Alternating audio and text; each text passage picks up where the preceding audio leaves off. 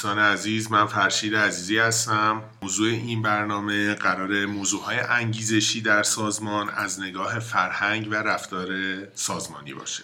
سلام من حسینی کاشانی هستم و این قسمت چهارم. پادکست راهبر هستش.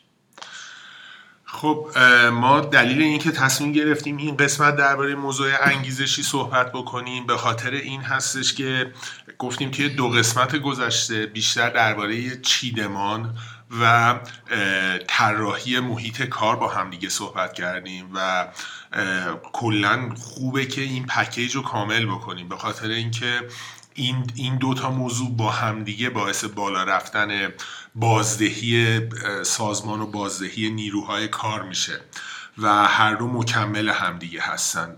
برای همین اومدیم سراغ داستان فرهنگ های انگیزشی در سازمان رو جاری کردنشون. اصولا همونجور که گفتم میارایی که روی کسی که کار می‌کنه در یک سازمان گذار هست یه بخشیش بخش فیزیکی هستش که حالا اینکه چیدمان ما چه جوریه همونجور که صحبت کردیم و تو گفتگو هم شما هم شنیدید و اینکه ما طراحی محیط کارمون ارگونومیمون دسترس بودنمون رنگ هایی که انتخاب می‌کنیم و همه اون چیزهایی که در دو قسمت گذشته شنیدید بوده.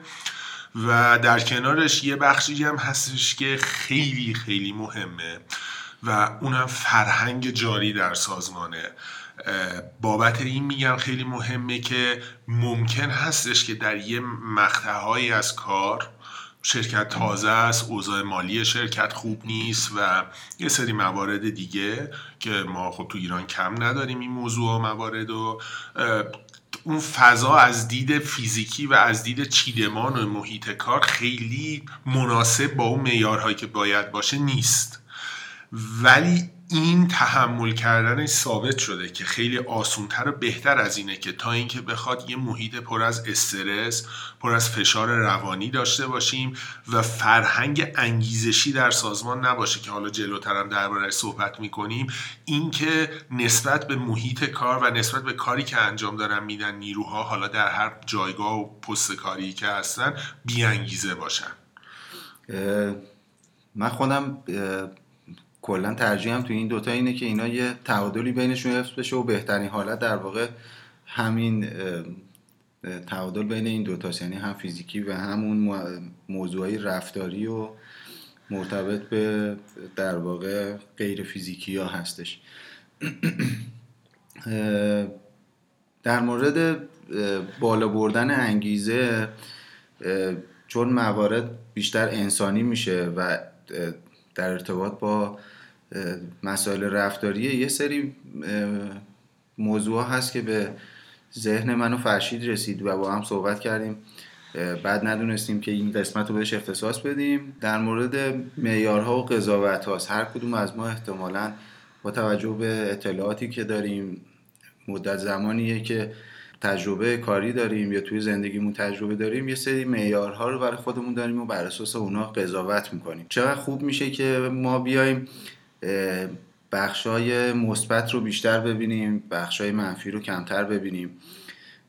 این باعث میشه که انگیزه بدیم به همکارامون انگیزه بدیم به کسایی که داریم باشون کار می‌کنیم. باعث میشه که کیفیت کار بالاتر بره. باعث میشه که انگیزه برای پیشرفت توی بقیه به وجود بیاد و این احساس درونشون رشد بکنه که می‌تونیم بهتر از اینی که هستیم باشیم و احساس خوبی داشته باشیم سر کار. و یه موضوع دیگه ای هم که میشه در موردش در واقع صحبت کرد اون بحث رویکرد مثبت و انرژی مثبت توی محیط کار هستش. آره یعنی منظور اینه که ما دلیل این که میگیم که نسبت به کارمندان خب مسلما پدید آوردن یه فرهنگ مناسب سازمانی فرهنگ انگیزشی در سازمان رو بولد کردن و گسترشش دادن مسلما باید از جانب نیروهای بالادستی باشه. اصلا لزوما قرار نیستش که تنها معاونت و مدیر عامل درگیر این موضوع باشن. اونها در جایگاه خودشون و به اندازه خودشون که خیلی کلانتر هست درگیرن. موضوع اینه که این باید گسترش پیدا بکنه تو رده های پایین تر اصلا یه نیروییه که یه سرپرستیه. دو تا نیرو هم بیشتر زیر دستش نداره. و اینم بگم که این موضوعات چون همونجور که حسین گفت یه تجربه های هستش من این موضوع خودم شخصا دیدم که من یه کارخونه کار می‌کردم. یه سرپرستی بودن از سرپرست های انبار بودن. این کلا شاید بگم مثلا دو تا یا سه تا نیرو بیشتر نداشت. نیروی کارگری ساده و یه دونه راننده لیفت تراک داشت و این داستان ها کاملا شما تفاوت می‌دیدین که نوع کارکرد و بهرهوری این این گروه که گروه خیلی خوبی بود به خاطر رویکرد و انرژی خیلی مثبت سرپرستشون با گروه دیگه که توی شیفت بعدی بودن کاملا تو بازدهی و میزان کارکردشون تاثیر داشت. با اینکه هر دو گروه داشتن یه کاری انجام می‌دادن. ولی تفاوت آشکاری داشتن و میگم لزوما نباید سطح کلام باشه می‌تونه سطح های پایین تر باشه. و این منفی بودن رو اینکه منفی نگاه بکنیم به موضوع بله مسلما به کار همه ما نقد هست به کار همه ما یه ایرادهای وارد هستش. ولی اینکه بخوایم تکبودی برخورد بکنیم این تکبودی هم لزوما تنها منفی دیدن نیست. اینکه تنها مثبت و گل و بلبلم بخوایم برخورد بکنیم اون هم لوس میشه داستان. باید یه تعادلی بینش باشه. و اینکه خب چون معمولا منفی پیش میاد این رو ما بیشتر روش پافشاری می‌کنیم که نباید این نگاه منفی باشه. خب حالا یه مقدار بخوایم بریم جلوتر. یکی از موضوعایی که خیلی می‌تونه باز هم اینم دوباره من چیزیه که خودم به شخص خیلی خوب لمسش کردم اینه که توی کارهایی که داره سازمان انجام میده ما نیروهای رد پایینتر رو مشارکت بدیم توی اون سازمان. به چند دلیل. اولا اینکه نیروهای رد بالاتر که توی جلسات اساسی شرکت می‌کنن حق رأی دارن یا اینکه تصمیم گیر هستن مسلما اونها توی خیلی از موضوعات حضور دارن و از نزدیک لمس می‌کنن. پس اینکه ما بخوایم بگیم که مثلا ما توی جلسات فلانمون میایم از مدیران فروشمون یا مدیر مالیمون یا حالا هر بخش دیگه ای که هستش یا مدیر کارخونمون ما میایم دیدگاهشون رو می‌گیریم و مشارکت میدیم. خب این اصلا روند طبیعی هستش. این چیز عجیبی نیست. شما نمیشه غیر از این رفتار بکنید. این تأکیدی که هستش روی مشارکت دادن مشارکت دادن نیروهایی که یه مقدار رده های پایین تری هستن. به خاطر اینکه چند تا باز نکته مثبت درش هستش. اولا اینکه باعث میشه که اون نیروها احساس مهم بودن بکنن و برای شرکت به اصطلاح دل بسوزونن و بخوان که مسئولیت بالاتری بگیرن و پیشرفت بکنن. شرکت این احساس ناخودآگاه درشون پیش میاد که اگه اونا پیشرفت کنن شرکت هم پیشرفت می‌کنه یا اگه شرکت پیشرفت کنه اونها هم پیشرفت می‌کنن و این خیلی می‌تونه برای برد برد باشه و برای همه دستاورد داشته باشه و انرژی مثبت. و اینکه یه نکته دیگه ای هم که هستش اینه که خیلی موقع ها ممکنه از زاویه نگاه اون کارمندی که رده پایین تری داشته باشه یه دیدگاهی باشه یه زاویه نگاهی داشته باشه یه پیشنهادی داشته باشه که به ذهن کسی دیگه نرسیده باشه. بتونه کمک بکنه به سازمان. دقیقا بتونه کمک بکنه و ما از این نمونه ها حالا ما نخواستیم اینجا بیاریم به خاطر اینکه خب دیگه پادکست ممکنه خسته کننده باشه و خیلی طولانی باشه. از این نمونه ها فراوان داریم. ما در تاریخ در همه تاریخ همه جور کاری هم هست. یعنی شما تو هر اکوسیستمی رو نگاه بکنید همچین نمونه های توش پیش اومده. و اینکه ما باید این نیروها رو درگیر کارهای چالشی بکنیم. هر چقدر چالش داشته باشن و احساس می‌کنن که یک چیزی رو دارن پیش می‌برن یک چیزی رو دارن جلو می‌برن. این باعث میشه که به قول معروف احساس اهمیت بازم دوباره بهشون دست بده و نه یه سری کار روتین اداری که همیشه دارن انجام میدن چیز تازه ای نیست. خب من باید اینو مهر کنم اونو امضا کنم اینو ایمیل کنم. چیز تازه ای پیش نمیاد. ولی چالش که باشه یه کار تازه ای میشه. حتی خب مثلا یه نکته ای هم بگم پیش از اینکه حسین بخواد صحبت بکنه. خیلی هم بستگی داره که ما یک مدت که نیروها رو باشون کار کردیم یه شناختی بهشون مسلما پیدا می‌کنیم و می‌دونیم که تیپ شخصیتیشون چه جور آدمیه. آیا به درد این کار می‌خوره یا نه؟ و خب حتما هم نباید روانشناس باشیم تا اینا رو متوجه بشیم. این کاملا این نکات درسته. من می‌خوام یه جور دیگه به این موضوع که خیلی هم مهمه نگاه کنم فرشید. و اون هم اینه که اگه یه مقدار انسانی تر بهش نگاه بکنیم اینکه ما که به یه نفر مسئولیت بدیم توی چالشی قرارش بدیم باعث میشه که یه سری از کارها رو یاد بگیره و یه اندوخته برای خودش داشته باشه. حالا تو محیط کاری ایران معمولا اینجوریه که آدما توی یه شغلی میمونن رسوب می‌کنن. آره. همونجا به قول تو رسوب می‌کنن یا فرسوده میشن. و تنها راهشون برای اینکه بتونن یه تغییری ایجاد کنن اینه که سازمان رو ترک کنن و برن یه سازمان دیگه اگه توی اون سازمان اندوخته ای نداشته باشن اولا با این محیط کاری که الان هست من فکر می‌کنم که آیندهشون به خطر میفته یعنی طرف پنج سال از عمرش و از بهترین ساعتهای عمرش جوونیشو می‌ذاره توی سازمانی. هیچ اندوخته ای هم کسب نمی‌کنه. بعد یه مدت حالا یا سازمان دیگه نمیخوادش خودش ترجیح میده که از سازمان بره. با خودش که وای میسه ببینه چند چنده نگاه می‌کنه ببینه هیچ چیزی رو اندوخته برای خودش نداره. و این بزرگترین ریسک برای اون نفر. و درسته که سازمان ممکنه تو اون پنج سال یه ضرری بکنه و یه چالش های درگیر بشه به خاطر اینکه یکی از نیروهاش بالا اونجوری که باید کار نمی‌کنه که بعدیش اینه که خود اون طرف به نظرم بیشتر داره ضرر می‌کنه. چرا خوبه که تو این محیط های کاری بتونیم بفهمیم که آدما به چه چیزهای علاقه دارن به چه موضوعهایی علاقه دارن کار بکنن. این باعث میشه که اون آدما رشد بیشتری بکنن. فرشید بالا باید با خودمون صادق باشیم. یه مشکلی که هستش توی جامعه های کاری امروزی اینه که حالا نمی‌دونم این از کجا نشد می‌گیره اینه که ما یه خورده دنبال کوتول پروری داریم میریم متاسفانه. یعنی دنبال این نیستیم که آدما رو یه خورده رشدشون بدیم. نگران اینیم یا نمی‌دونم شاید میگم نگران اینیم که آدما یاد بگیرن از ما جلو بزنن. و این باعث میشه که ما درگیرشون نکنیم رشدشون ندیم و باعث بشیم که انگیزشون بیاد پایین. امیدوارم که یه خورده با یه نگاه دیگه به, به این موضوع نگاه بکنیم. و پایین و ردای پایین و بالا هم نداره. یعنی من می‌تونم تاثیر بذارم رو کارشناس بغل دستیم یا تاثیر بذارم رو مدیرم یا برعکسش باشه. این می‌تونه موضوع مهمتری باشه. من یه چیزی که بگم همین که شما گفتی که بپرسیم که چه کارهایی دوست داری. من چند وقت پیش هم یه پادکست انگلیسی بود داشتم گوش می‌کردم. توی اون یه اشاره شد یک ماه پیش بود. و همین که یک جایی یه مقاله خیلی کوتاهی هم میخوندم. توی اونم چیز جالبی بود اشاره بود. این بودش که یه روندی که هستش اینا رونده خیلی ساده یه چیز عجیب غریبی نیست نه فناوری خاصی می‌خواد نه بودجه خاصی می‌خواد. این بودش که رفتاریه که توی شرکت گوگل انجام میدن. توی اون مقاله کوتاه نوشته بودش که شاید خیلی ها شنیده باشیم ما خب خیلی این شرکت ها الان به صورت کمپ هم دارن و توی کمپشون هم شرکت ها هستش هم یه سری موضوعات جانبی هستش. کمپ دقیقا یعنی یه مجموعه است.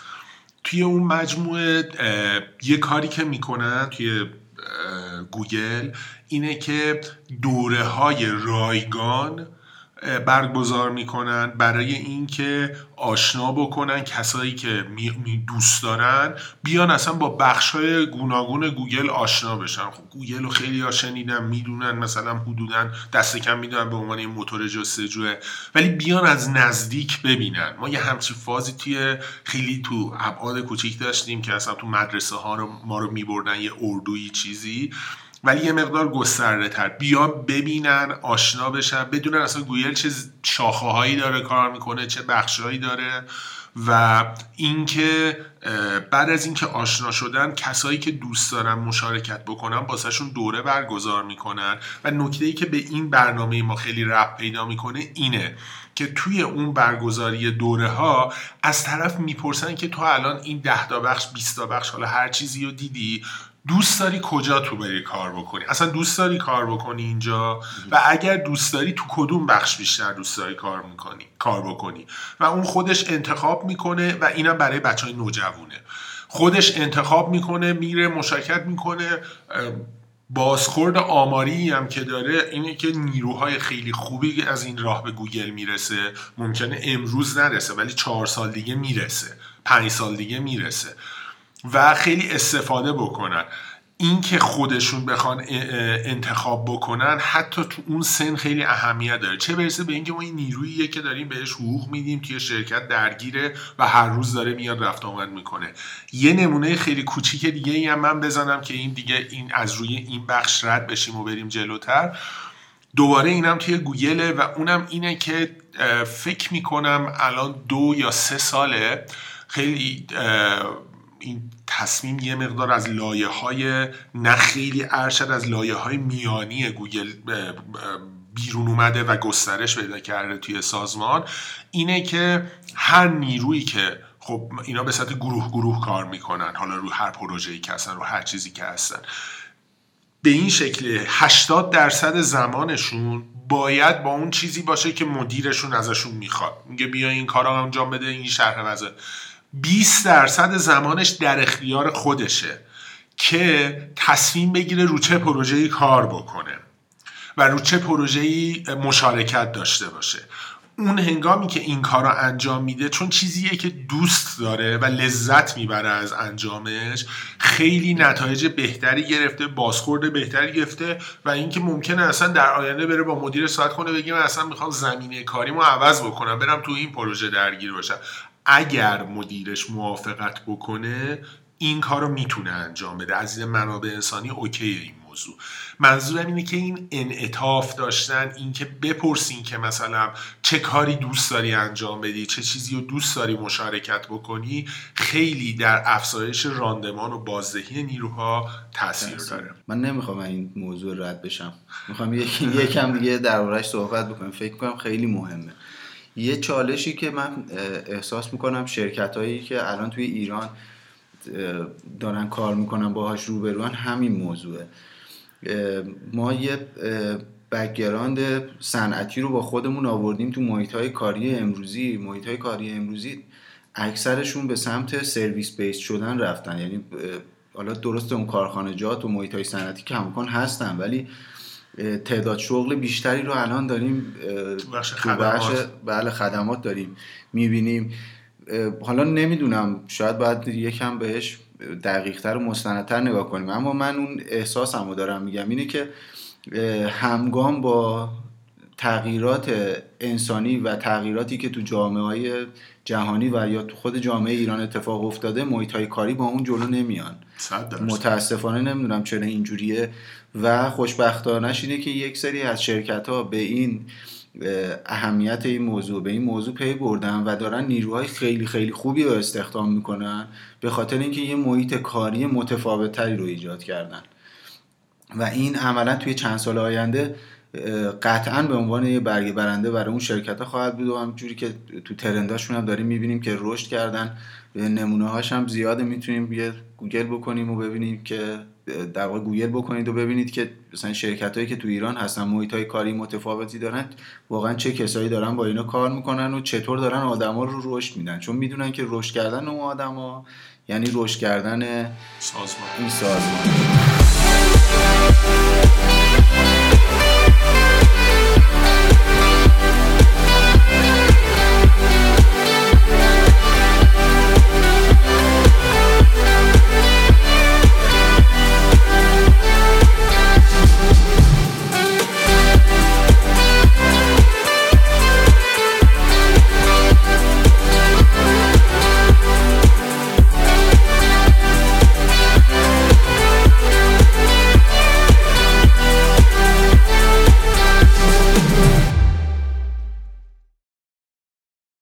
بریم برسیم به بحث اصلیمون بحث شیرین انرژی مثبتمون.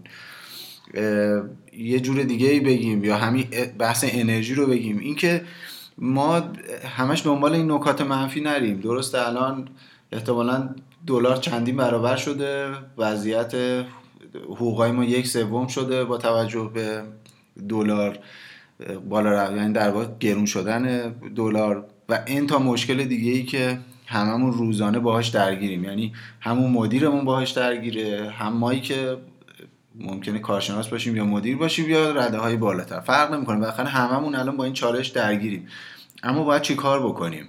اینکه بشینیم فقط قور بزنیم و دائما وبسایت های قیمت دلار رو نگاه کنیم و هرس بخوریم و خبرهای منفی رو بخونیم. نمیگم نخونیم ولی خب از اون من ممکن تاثیر بدی رومون بذاره. سعی کنیم که با یه نگاه دیگه ای توی محیط کارمون رفتار بکنیم و سعی کنیم که اون سطح های انرژی رو یه خورده بالا نگه داریم یه مقداری در واقع ببریمش به سمت مثبت رفتن. من خودم فرشید واقعیتش رو بگم اینه که تو این زمینه یه مقدار ضعف دارم. یعنی یه خبرهای منفی که می‌بینم رو شاید بیشتر از اون اندازه‌ای که اون خبر باید تاثیر بذاره رو خود من تاثیر می‌ذاره. نمی‌دونم. ممکنه به عوامل زیادی بستگی داشته باشه ولی خب مثلا رو خود من این شکلیه. ولی رو همکار کنار دستیم نه. اینجور نیستش. و اون همکاری کنار دستیم توی یه جاهایی تونسته منو بیاره تو مسیر رو بگه خب حالا هرچی که آره بی خیال بیا کارا رو انجام بدیم و تمومش بکنیم. فکر می‌کنم که تو این زمینه هم علاوه بر اون عوامل محیطی که وجود داره و ممکن تو دست ما نباشه یه سری عواملی هم هستش داخلی و درونیه که می‌تونه این رو توی مسیر درستی ببره. سال قبل همین موقع فکر می‌کنم همه در حال خرید و فروش دلار و پیدا کردن کمترین قیمت دلار رو اینا بودن که من تاثیرش رو تو خودم و همکارم می‌دیدم. یعنی احساس می‌کردم که من دارم از یه قافله عقب میمونم. همه دارن دلار می‌خرن. و پولاشون همه ارزششون حفظ شده. حقوق آتومنی من مثلا شد یک سوم. من دیگه واقعا نمی‌تونم زندگی کنم و بدبخت شدم. خود این موارد این شکلی می‌تونه خیلی کمک بکنه که یه مقدار بیایم تو مسیر کار قرار بگیریم. درسته. یه نکته خیلی مهم دیگه ای هم که هستش اینه که خب ما در جایگاهی که یه مدیریم یا یه سرپرسیم یا یه هر نیرویی که هر پست سازمانی که داریم ما یه سری نیرو زیر دستمون داریم دوست داریم که به عنوان یه آدمی که خوب کاراشو انجام میده خوب پیش می‌بره امتیازش بالاست و اینا شناخته بشیم و کار رو درست انجام بدیم. این خیلی خوبه و طبیعیه رفتار طبیعی آدمی زاده ولی این که این باعث بشه که ما به نیروهایی که در زیر دستمون هست میگم این اصلا لزوما قرار نیست که در حد یه مدیر میانی و اینا باشه. اصلا این نگاه باید نگاه یک مدیر عامل هم باشه. به نیروها به چشم یک ابزار تنها نگاه بکنیم. یه ابزار ماشینی یه وسیله مثل اینه که مثلا همونجور که گفتم از اینکه داری با لیفت راک کار می‌کنی. خب این خیلی نگاه جالبی نیستش و این باعث میشه که اون نیروها حالا غیر از بحثای انگیزشی که حسی که از بالا دستیشون می‌گیرن چه بلایی داره میاد سرشون غیر از اون این موضوع دوچار بشن که یه خستگی انباشته ای داشته باشن یه بیحسلگی هی درونشون بمونه هی بیشتر بشه بیشتر بشه بیشتر بشه. به یه نقطه برسه که دیگه اصلا دیگه یا درست کار نمی‌کنه یا می‌ذاره میره یا بالاخره اون چیزی که باید باشه نیست. برای همینه که خیلی خوبه که ما در جایگاه تایید کننده برای نمونه مرخصی که می‌خواد برای نیروها داده بشه حواسمون به این موضوع باشه. اینکه فلانی اگر میاد از من درخواست مرخصی می‌کنه من هی هر بار بگم نه هی بخوام به قول معروف به هیچی دست نزنم این, این دیگه درست در نمیاد. اون نیرو نه با جون و دل کار می‌کنه نه اینکه اون انگیزه لازم رو داره. من تو تجربه شخصی خودم یک شرکتی که گذشته کار می‌کردم در کنار این که حالا کلی سمت و کار دیگه و یعنی شرح وظایف دیگه ای که داشتم یکی از کارهای من این بودش که به اصطلاح بخش توزیع شرکت زیر نظر من بود. و ما به شدت از بابت شمار راننده و شمار ماشین هایی که در دست داشتیم فوق العاده تحت فشار بودیم. یعنی اینکه درخواست خیلی بالا بود ناوگان و راننده های ما پایین بود. اصلا یک کار سنگینی بود من تنظیم کردن اینها. و با این حال چندین و چند بار شد راننده ها بارهای جور جور به دلایل جور جور. پدرش یکیشون از دنیا رفت یکیشون یه مشکل خانوادگی پیش اومد. حالش فوق العاده بد بود. یه چند بار شد این چند بار که میگم نه تو یکی دو هفته تو چند ماه. این پیش اومد. واقعا با همه فشاری که میمد از بخش فروش به من فشار میمد که چرا اینا رو راه نمیندازین چرا فلان نمی‌کنی ولی با درکی که از اون موضوع داشتم و می‌دونستم که اگر این کار الان انجام بشه باعث میشه اون طرف احساس بکنه که دلسوزی هست براش و احساس بکنه که اهمیت داره تو سازمان و نگاه نگاه ابزاری نیست بهش باعث میشه که اون در آینده این نبود و این مشکل رو جبران بکنه. این هم برای اون طرف بود هم برای راننده های دیگه بود. یعنی راننده های دیگه هم هنگامی که یه همچین برخوردی و با اون شخصی که دوچار مشکل بود راننده که دوچار مشکل بود می‌دیدن خودشون به صورت خودجوش به من زنگ می‌زدن و می‌گفتن که مثلا ما اینو کارش رو تا جایی که بتونیم کاور می‌کنیم. ما اینو میرسونیم. شما می‌دونیم اونور تو فشاری.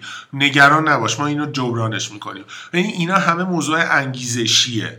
و باعث شدش که بله مثلا دو روز فلانی نبود بعدش که میومد تا ساعت نه شبم شده وای میستاد ولی کارا رو جمع می‌کرد که اون عقب موندگی جبران بشه اون یه مقدار.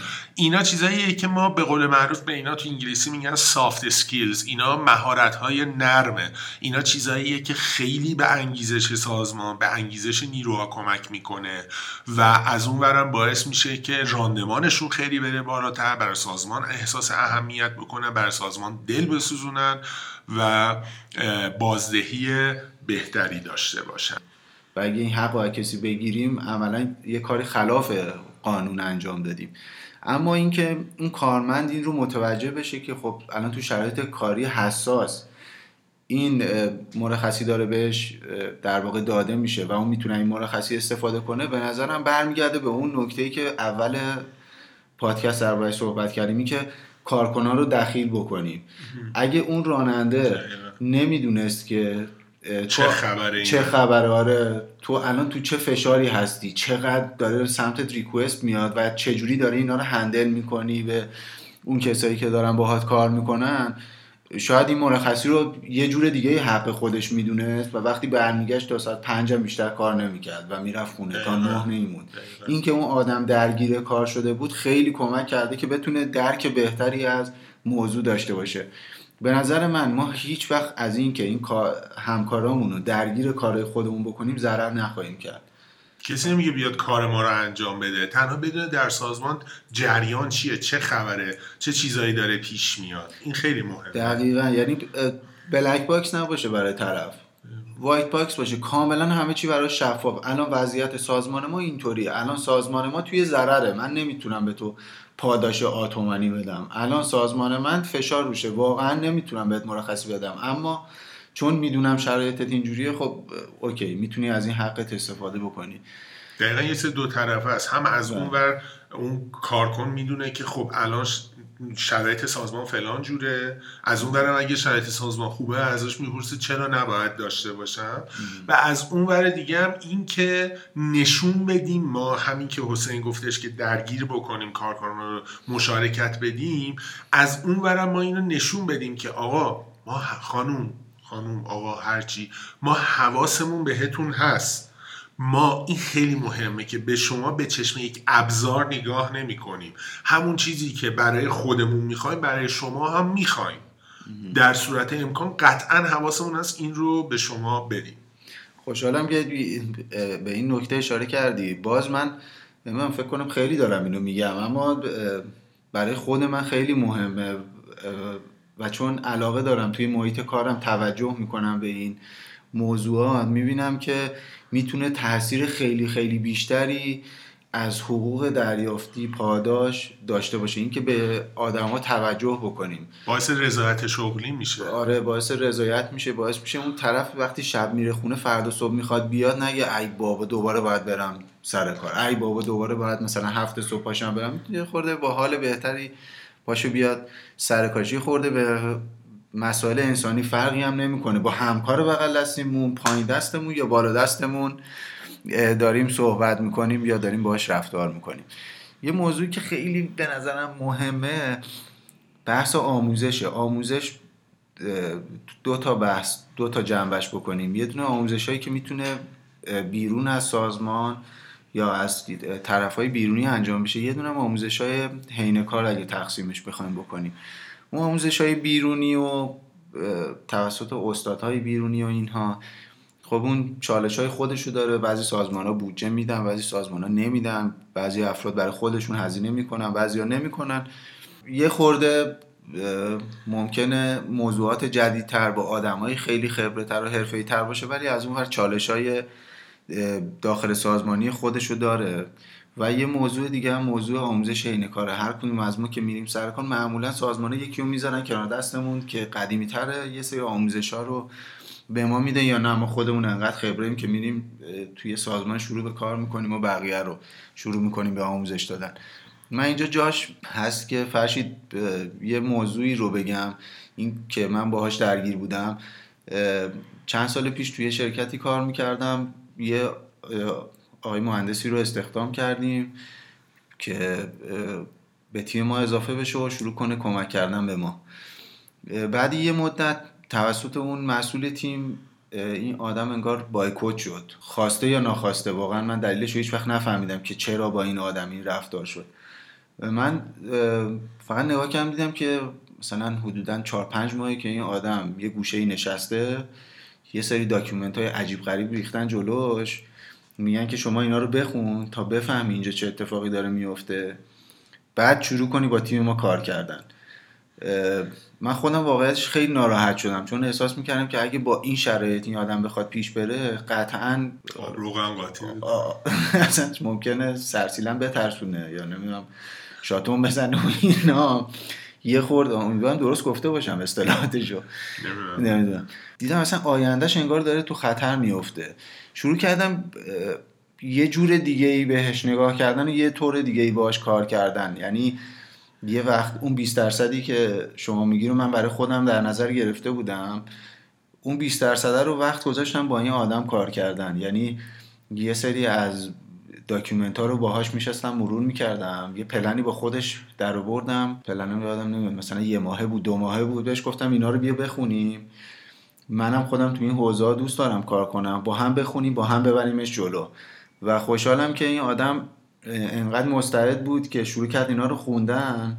با اینکه خیلی شاید تخصصی تو این زمینه ها نداشت. و بعد اینکه از این سازمان رفت بیرون تونست برید تو این بازار آشفته. آشفته و عجیب غریب کاری الان توی حالا شهری که ما هستیم تهران تونست بره واسه خودش کار پیدا کنه یعنی اون آموزشه باعث شد که مسیر زندگی یه نفر از این که بره بعد اینکه از این سازمان بیرون بیکار بشه رفت به سمت اینکه بتونه یه کاری پیدا کنه و بتونه زندگیشو بچرخونه و از این چالش های عجیب غریب امروزی خودش رو بیاره بیرون. و همین به انگیزه داشتن اون کار و اون مشارکت و اومدن تو شرکت از این یه گوشه بشینه تا یه حالتی احساس ما داره یه چیزی یاد می‌گیره خیلی کمک کرده. آره دقیقا همینطوره چون بعدا ما با هم خیلی ارتباطمون نزدیکتر شد. وقتی من حالا صحبت می‌کرد تعریف می‌کرد دقیقا همینو می‌گفت. یعنی می‌گفت من مونده بودم که خب الان چی میشه؟ من یه عالمه document ریختن جلو. میگم بخون. من واقعا نمی‌دونم در آینده چه اتفاقی میفته و این چیزایی که به من می‌دادم بخونم من هیچیشون متوجه نمی‌شدم. یعنی یه سه document داده بودن این طفلک بخونه و تهش هم هیچی. برداشت درستی از طرف نداشتی. حالا می‌خوام اینو بگم که می‌تونیم با یه سری چیزای کوچیک می‌تونیم وقت بذاریم برای حالا اون 20 درصد رو به جای اینکه برای خودمون بذاریم کمک کنیم به همکار بغل دستیمون. خب این یه, یه علاقه تو بوده. این 20 درصد حتما نباید به تو پروژه مثلا ساخت دکل فلان شرکت کنی. 20 درصد من من دوست دارم باعث پیشرفت همکاران بشم. و خود این باعث میشه احساس خوب داشته باشم. هم احساس خوب و هم موضوع شبکه سازی که در آینده دربارش صحبت یه قسمت داریم برای این. دست کم یه قسمت. آره، حداقل یه قسمت در موردش داریم. این خودش می‌تونه یه شبکه باشه. یعنی اون همکاری که ما بهش آموزش دادیم این می‌تونه بعدا بره تو سازمانهای دیگه برای ما تبلیغ مثبت بکنه و یا اینکه یه جایی که ما ممکنه تو نقطه پایین تری قرار بگیریم ما رو این بکشه بالاتر و قرار بده. تو همین موضوع این آدم بسیار آدم سختکوشی بود فرشید. یعنی آدمی بود که درسته شاید یه زمینه های از اون کاری که من داشتم می‌کردم اون نداشت اما این سخت کوشیش و علاقش باعث می‌شد که پیشرفت خوبی بکنه. پشت کار آره پشت کار داشت. خیلی خوب بود. من واقعا درسته یه چیزایی یاد دادم. خیلی چیزا هم یاد گرفتم از این دوست عزیزم. اینکه بعدشون مسئول تیم ازش تشکر می‌کرد به صورت کلامی. یعنی می‌گفت آقای ایکس خیلی ممنونم که شما تو این موضوع کار کردی و پیشرفت کردی. باعث می‌شد اون طرف انگیزه بیشتری بگیره. یعنی اینکه به صورت کلامی هم ما از همدیگه تقدیر بکنیم تمجید بکنیم که تو ما ایرانی یه خورده کمتره. فکر می‌کنیم که اگر از همون میره. آره تمجید بکنیم. و ما چقدر الان اومدیم تو نقطه ضعف قرار گرفتیم تو نقطه پایینتری قرار گرفتیم. اینو بذاریم کنار و اگه یه کار خوبی می‌بینیم ازش تعریف کنیم. و یا اینکه به صورت کلامی تمجید بکنیم از یه نفر. این خیلی تاثیر خوبی رو مشخص شد چرا بایکوتش کرده بودن؟ ببین این بایکوت کردن شاید من کلمه اشتباهی رو به کار بردم. این به این دلیل بود که اون طرف تو این حوزه تجربه کافی رو نداشت و شاید برداشت اشتباه اون مسئول تیم بود که فکر می‌کرد استخدامش کرده بودن. اینو نمی‌دونم واقعا. اینو نمی‌دونم و اینکه مثلا فکر می‌کردن که ببخشید با کمک با document خوندن و فقط با document خوندن این آدم می‌تونه بیاد تو خط. ولی حالا ماها حداقل اینو می‌دونیم که مخصوصا توی محیط ایران اولا که document خیلی خیلی کم تولید میشه خیلی کم تولید میشه و با اون حداقل document هایی که تولید شده یه نفر نمی‌تونه بفهمه تو بازار کار توی همون کار چه اتفاقی داره میفته و اون تجربه هست که می‌تونه این رو منتقل بکنه. چون document من خودم فکر می‌کنم مثلا 40 درصد 50 درصد باشه الان تو این بازار کار. 50 درصد 60 درصد بقیه کار اون کسایی که سینه سوخته اون کارم به قول معروف. آره. مثل اینه که ما میومدیم مثلا هی انتگرال میخوندیم. آره.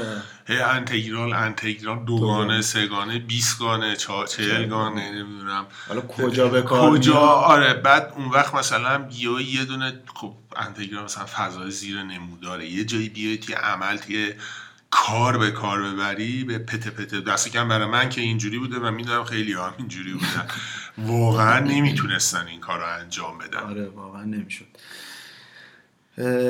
یه موضوع دیگه ای که من خودم خیلی دوست دارم اینه که گروهی کار تیمی کار بکنیم. یه تفاوتی بین گروه و تیم هست. حالا احتمالا خیلی هم می‌دونن. من بعد نیست یه بار دیگه اینجا درباره صحبت یعنی بکنیم. یعنی گروه و تیم و شما دو تا چیز جدا دو تا چیز آره متفاوتن.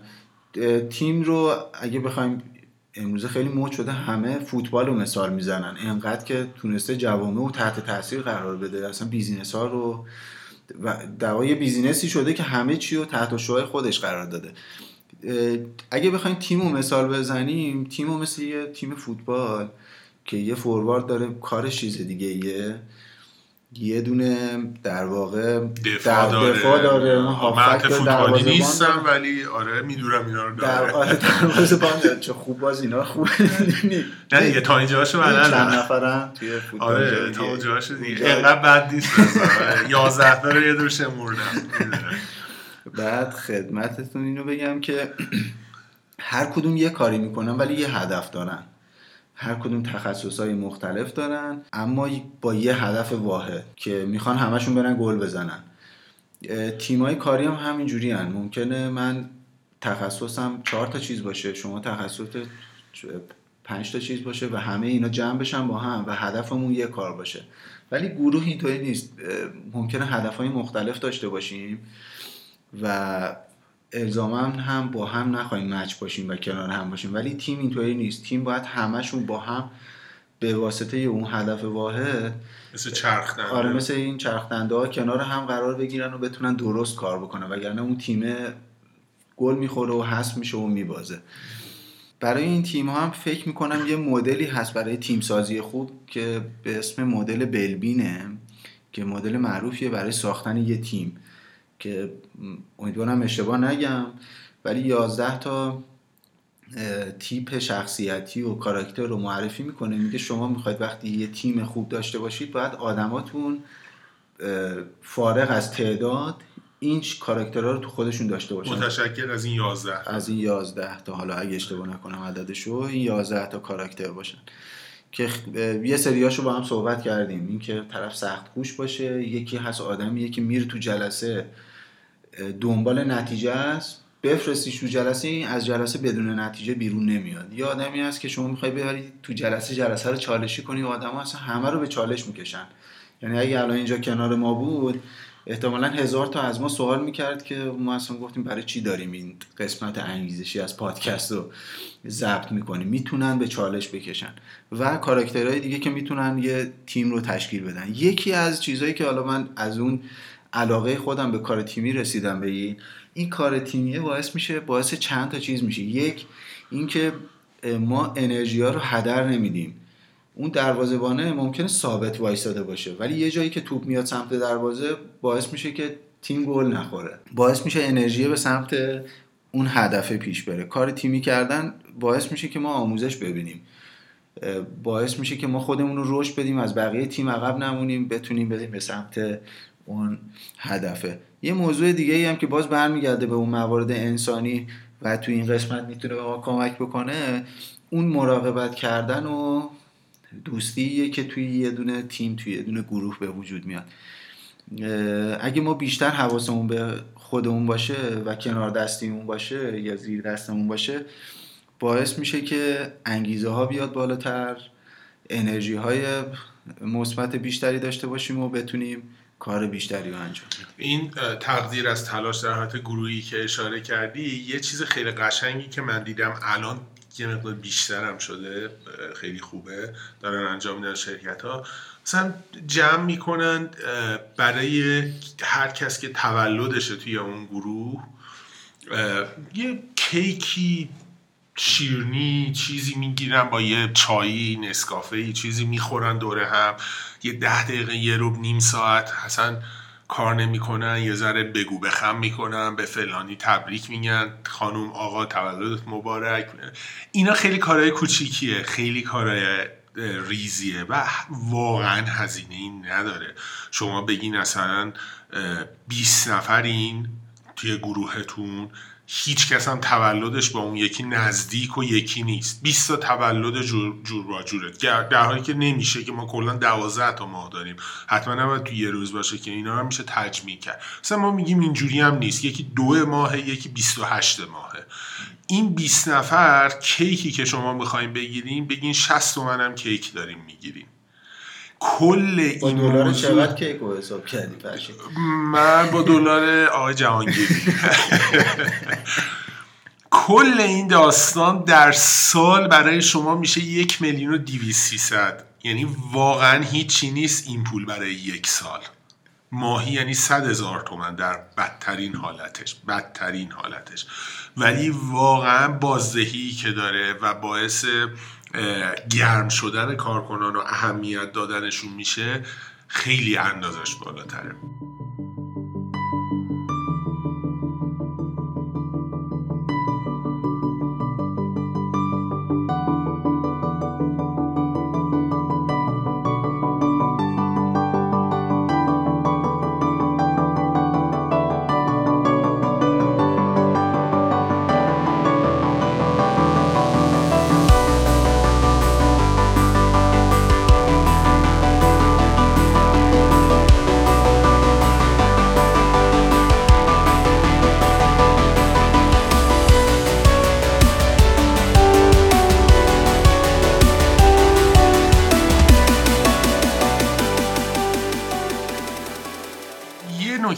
هم که داریم به حالا به کم کم به پایان پادکست نزدیک میشیم یه نکته دیگه ای هم که هستش اینه که ما خب مسلما هر شرکتی یعنی باید اگه نداشته باشه اشتباهه. من می‌دونم که اینو تو قسمت پیشینم یه تو قسمت های پیشین البته یه اشاره بهش کردیم. خب هر سازمانی یه چشمانداز داره یه ویژن داره یه ماموریت سازمانی داره و یه سری اصولی داره که آقا من می‌خوام به اینجا من اصلا می‌خوام چیکار بکنم؟ من می‌خوام به کجا برسم؟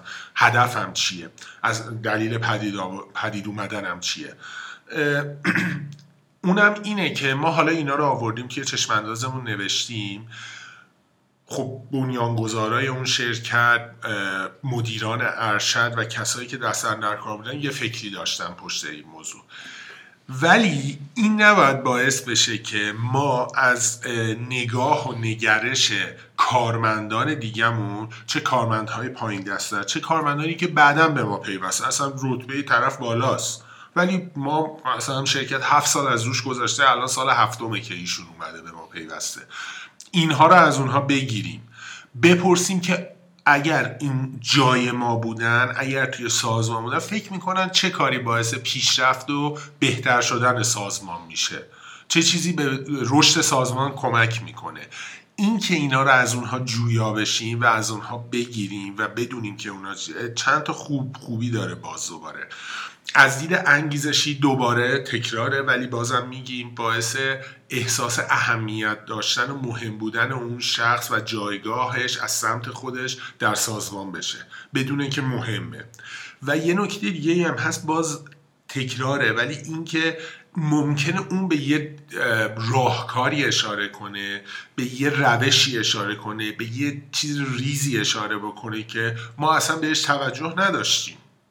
و اون بیاد و به ما کمک کنه ما یه ریویژنی بزنیم یه بازنگری بکنیم توی کارمون توی چشماندازمون یا تو حالا هر بخشی که هستش توی مأموریت سازمانمون و اون رو یه بهبودی ببخشیم. پویا بودن خیلی مهمه در شرکت از هر زاویه ای و این پرسیدن نگاه و نگرش بازم دارم میگم شما فکر نکنیم ما هنگامی که این پادکست رو داشتیم مینوشتیم تنها فکرمون یه دونه دفتر خیلی گل و بلبله توی شهر رو نمی‌دونم میز و کامپیوتر و داستان ها اصلا این نگاه اینجوری نیست. من اگر نگم بیشتر دست کم به اون بخش بزرگی از کارم که کار حالت اداری بوده همون اندازه کار صنعتی و کارخونه و اینا هم بوده. این موضوع برای اونجا هم پا، پابرجاست. برای اونجا هم همینطوریه. اونجا هم از این موضوع پیروی می‌کنه. این می‌تونه شما بری بپرسی که از سرپرست انبارت بپرسی. از بخش توضیحت بپرسی. از بخش حراستت بپرسی از بخش خطوط تولید ایستگاه های کاری تولید. حالا من اینم تو پرانتز بگم ما این فصل یکو که داریم پیش میریم بیشتر این فاز روندهای اداری و سازمانی و اینا رو داره. ما توی فصل آینده و توی قسمت جلوتر به بحث یه مقدار صنایعی تر یه مقدار برای اینکه مثلا راندمان کار رو توی محیط صنعتی هم بالا ببریم و بعد موضوعاتی که مربوط به جانمایی توی محیط توی محیط صنعتی و موضوع دیگه هم می‌پردازیم. خلاصه اینو بگم که این برای اونجا هم پایبنده برای اونجا هم همین شکلیه و ما باید از همه بگیریم و در کل انگیزه داشته باشن برای پیشرفت. خودشون خودش اون انگیزه رو باز تولید بکنن جلو ببرن و بهترش بکنن. توی همین موضوعی که اشاره کردی یه چیزی که هست اینه که من فکر کنم جای خالی یه سری مشاورای در واقع علوم انسانی طور. حالا نمی‌دونم جامعه شناس روانشناس روانکاو می‌تونن باشن روانشناس می‌تونن باشن. اینا روانشناس های صنعتی اصلا یه تخصص در و ما هم درباره این هم مسلما هم میهما خواهیم داشت در آینده هم قسمت خواهد داشت. آره اینم به نظرم اینجا جای خالیش احساس می‌شد که دربارش یه صحبت کوچیکی بکنیم. اینکه مدیر عاملا علاوه بر اینکه یا مدیرا علاوه بر اینکه سری مشاورای فقط تخصصی اون business رو بیارن چون بالاخره با آدما سر و کار دارن و یه سری کارمند و نیرو دارن که اینا دارن براشون. حالا یا محتوا تولید می‌کنن یا business رو دارن میچرخونن.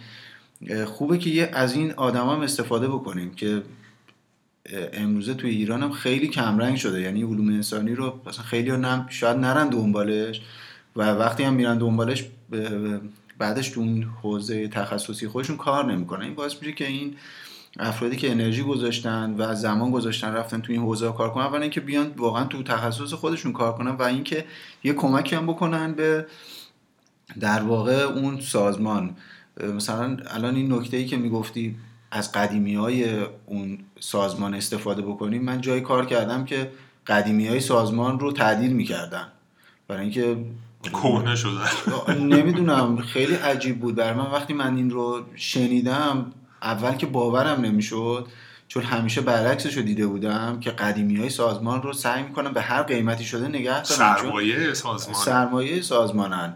حالا جالبه که اسم در واقع معاونتی هم که اونجا بود سرمایه های انسانی بود ولی تنها کاری که نمی‌کردن همین نگه داشتن سرمایه انسانی بود.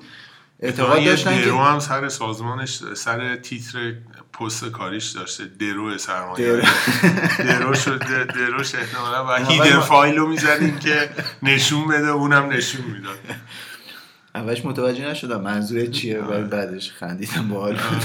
دروی سرمیه آره دقیقا همینجوری بود.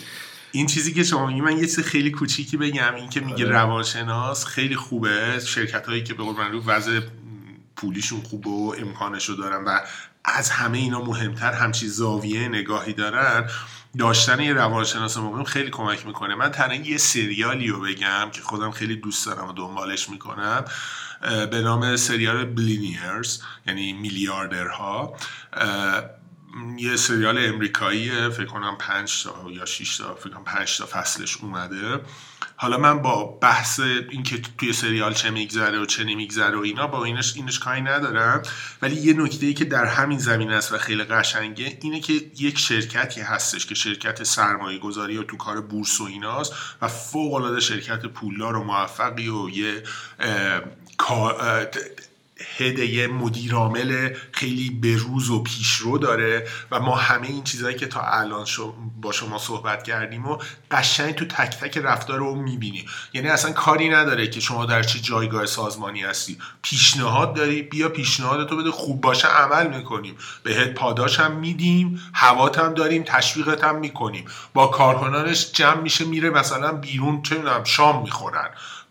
مهمونی می‌گیرن یا حالا هر کار دیگه ای یعنی این نشون میده که چقدر و یه روانشناس دارن. توی یه خانومی هست که نقش روانشناس اون شرکت رو بازی می‌کنه و اون روانشناس نشون میده که از خود اون مدیرعامل تا نیروهای پایین دستی چقدر در بازه های جور و بازه های گوناگون به اینا کمک می‌کنه. که یارو داغون خانومه آقای مرخصه اصلا اعصابش نیست. حالا به هر دلیلی کاری یا غیر کاری میکشدشون بالا. میزونشون می‌کنه. برمیگردونشون روی خط. من حتما این اینو می‌ذارم تو توضیحات این شو.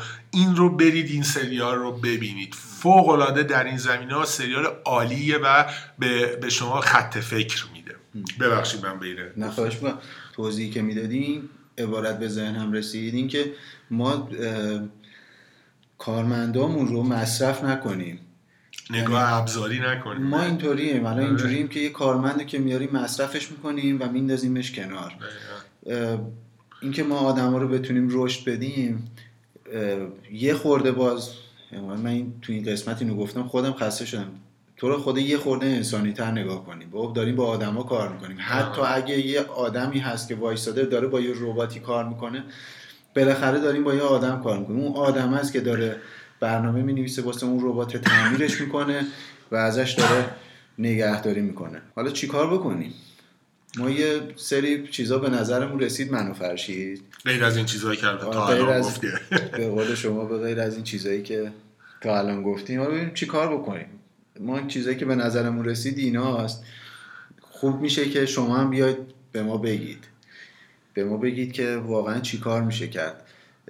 مهمترین قسمتی که ما نوشتیم و بالا هم نوشتیمش برای خودمون اینه که بینشمون رو بیایم تغییر بدیم. اون نگاهمون اون نگاه ابزاریه رو برداریم. فرق نمی‌کنه با همکار کنار دستیمه یا همکار بالا دستیمه. وقتی باهاش کار می‌کنم وقتی باهاش میخندم وقتی براش تولد می‌گیرم به خاطر این نباشه که چاپلوسی بخوام بکنم سالوسی بخوام بکنم نمی‌دونم خودشیرینی بخوام بکنم. واقعا به خاطر اینکه می‌خوام حال یه نفر رو خوب بکنم به خاطر اینکه همکارم و دوستش دارم این کار رو بکنم. من خودم فرشید واقعیتش رو بگم. اصلا دوست ندارم توی یه سری محیط های کاری چه تولد بگیرم برای کسی هدیه بدم یا اینکه اونا برای من تولد بگیرن. توی یه محیط های کاری هم بوده که خودم رو کشیدم که گفتم منو از این بازی بذارید بیرون. من بیرون این بازی شما تولد بگیرید. هدیه گرفتم آره خوشم. خوشم مثلا نمیاد. واقعا نه نه به خاطر اینکه از هدیه دادن خوشم نمیومد به خاطر اینکه می‌دیدم با طرف خوشو بش می‌کنن میگن میخندن ولی پشتش پشتش. واقعا چه اتفاقایی داشت من اصلا هدیه گرفتن هم خوشم نمیاد خب، آره. من برعکس. نه نه در حد کلی معلومه خوشم میاد من فروردینم به دنیا. اومدن کسی اگه می‌خواد به من هدیه بده نه اونو خوشم میاد ولی این که اصلا تو محیط کار آقای مهندس خیلی منم دوست آره. ندارم حالا من آره بیشتر به این دلیل که مثلا اون مدلی بودیم بینشه رو عوض بکنیم. واقعا به خاطر این اگه کاری می‌کنیم به خاطر اون باشه. من یه, یه چیزی می‌خوام بگم. امیدوارم برداشت بد نشه. به سمت خوبش رو نگاه کنیم. شما باید فرض بکنید که وقتی دارید الان کار می‌کنید و زندگی می‌کنید توی طبیعت هستید و به تنها کسی که باید فکر بکنید خودتونید. و اگه حواستون به خودتون نباشه ممکنه طبیعت شما رو از بین ببره. می‌خوام به این برسم که شما باید اول به فکر خودتون باشید. به فکر خودتون باشید به فکر خودتون باشید و بعد نگاه بیرونی داشته باشید. یعنی باید این موضوع رو تو خودتون حل بکنید حذفش بکنید ازش بیاید بیرون تا بتونید یه نگاه درستی به اطراف و اطرافیانتون داشته باشید. نباید تنها به فکر خودتون آره این آره این همونه که می‌خوام همونی که اولش گفتم برداشته اشتباه امیدوارم نشه اینکه می‌خوام بگم از این موضوع رد بشید. یعنی شما باید به صورت پیشورزی داشته باشید. خب من حواسم به خودم هست این کارا رو برای خودم می‌کنم. ولی... و ولی حواسم به بقیه هم هست. یعنی این باعث میشه که حواسم به بقیه هم باشه. نه اون نگاه خودخواهانه منظورم اون نیستش. منظورم اینه که حال خودمون خوب باشه میریم به این سمت که حال دیگران حال دیگرانم خوب, خوب بکنیم. یه،, یه سری چیزا باعث میشه که این خودمون حس بهتری داشته باشیم تو کار حال خوبی داشته باشیم. یکیش مسافرت رفتن شاید خیلی بدیهی باشه ولی خب اینا می‌تونن کمک بکنن. مسافرت رفتن ورزش کردن برای خودمون یه چیزی بخونیم تا احساس بهتری داشته باشیم احساس کنیم داریم پیشرفت می‌کنیم. یکم مراقب خودمون باشیم و سعی بکنیم که در واقع حال خودمون رو تو محیط کار بهتر بکنیم و بقیه هم حال خودشون خوب باشه. آره همینایی که صحبت شد ورزش اصلا بیداد می‌کنه. خیلی سخته. می‌دونم خیلی حرفم کلیشه ایه فکر نکنید نفسم داره از جای گرم بلند میشه. منم خودم می‌دونم سخت واقعا با کار ورزشم کردن. حالا نمیگم ورزش حرفه ای ولی یه تحرکی داشتن. اصلا عالیه عالی خیلی برای من که اینجوری بوده و این حتی نمی‌تونم بگم برای من چون واقعا ثابت شده است. من از دوستانم که توی کانادا هستن و کار می‌کنن من اونجا می‌بینم شرکت اونها یه سری زمینه های, کاری، زمینه های ورزشی هست. دو چرخ سواری پیاده روی دو قایق سواری و یه چند تا ورزش دیگه ای که هم هستش. شرکت اینها شرکت های جلو هم هست. اصلا یه شرکت نیستش که بگیم یکیشون این کارو داره می‌کنه. غیر از اینکه پایین شرکت امکانات ورزشی و سالن ورزشی دارن و این داستان ها به کارکنانش این امتیاز رو میده و این تشویق رو می‌کنه که برین تو مسابقات شرکت کنین برین تو ورزش شرکت کنین. بهشون اونایی که حرفه یه مدالی میارن یا یه امتیاز خوبی میارن توی ورزش ها بهشون ماساژ جلسه های ماساژ میده در ماه. میگه از دید ورزشی تو برای اینکه ریکاوری بکنی بازیابی بکنی بدن خودتو باید در ماه دو جلسه بری ماساژ بکنی. ماساژ دیپ تیشو باید انجام بدی. و میفرستدشون ماساژ به هزینه شرکت. خب این دیگه به قول معروف ما که می‌دونیم میگم گفتم کاناداست اونجا کاملا بازار سرمایه‌داریه. هر یه سنتی که خرج می‌کنن اگر بدونن بازگشت سرمایه نداره بی تعارف خرج نمی‌کنن. عاشق چشم محال خرج کنن. عاشق چش نیستن که. خرج نمی‌کنن. پس بدونید که بازدهی داره. اگر میفرسته این نیرو می‌دونه نیرو باعث میشه که حالش خوب باشه و بهتر کار بکنه. و مریض نشه. فرض کنید همون نیرو آره. مثلا ورزش نکنه مریض بشه یا مثلا سه ماه آره. مجبور شه بره مرخصی. چه هزینه رو دقیقاً. تحمیل می‌کنه؟ خلاصه این چیزهایی که بود به با تجربه تجربه ها و چیزی بود که ما بلد بودیم و می‌دونستیم خدمتون گفتیم. من راستش خودم رو بگم من فکر می‌کردم از این کوتاهتر بتونیم این پادکست رو ضبط بکنیم ولی احساس کردم خیلی حرفایی بود که باید می‌گفتیم. حالا امیدوارم که خسته کننده نباشه براتون و استفاده هم کرده باشیم و حسین هم یه اشاره کرد. خیلی خوشحال میشیم که تجربه های خودتون زاویه دیدتون نگاهتون و چیزهایی که به ذهنتون می‌رسه با ما در میون بذارید بنویسید. و ما هم حتما استفاده می‌کنیم از اون تجربه ها و دیدگاه های شما و غیر از اینکه یاد می‌گیریم اونها رو بازنشر می‌کنیم و فکر کنم به هممون کمک کنه برای اینکه یه کار و زندگی بهتری داشته باشیم. خوب و خوش باشید. آبان 98 و از من خدا نگهدار. خیلی ممنون فرشید. منم همینجوری فکر نمی‌کردم واقعا انقدر طولانی بشه ولی خب خوب بود. ما این مواردی رو که مطرح می‌کنیم از نگاه یه دانای کلی رو واقعا نمیگیم اون چیزهایی که تجربه کردیم خوندیم یا دیدیم رو دلمون می‌خواست که با یه نفر یا چندین نفر شعر بکنیم. به ذهنمون رسید که این پادکست رو راه بندازیم و بشینیم در موردشون صحبت بکنیم. خیلی ممنون که به ما گوش کردید. من حسین کاشانی و فرشید عزیزی عزیزم. از شما خدافزی می‌کنیم.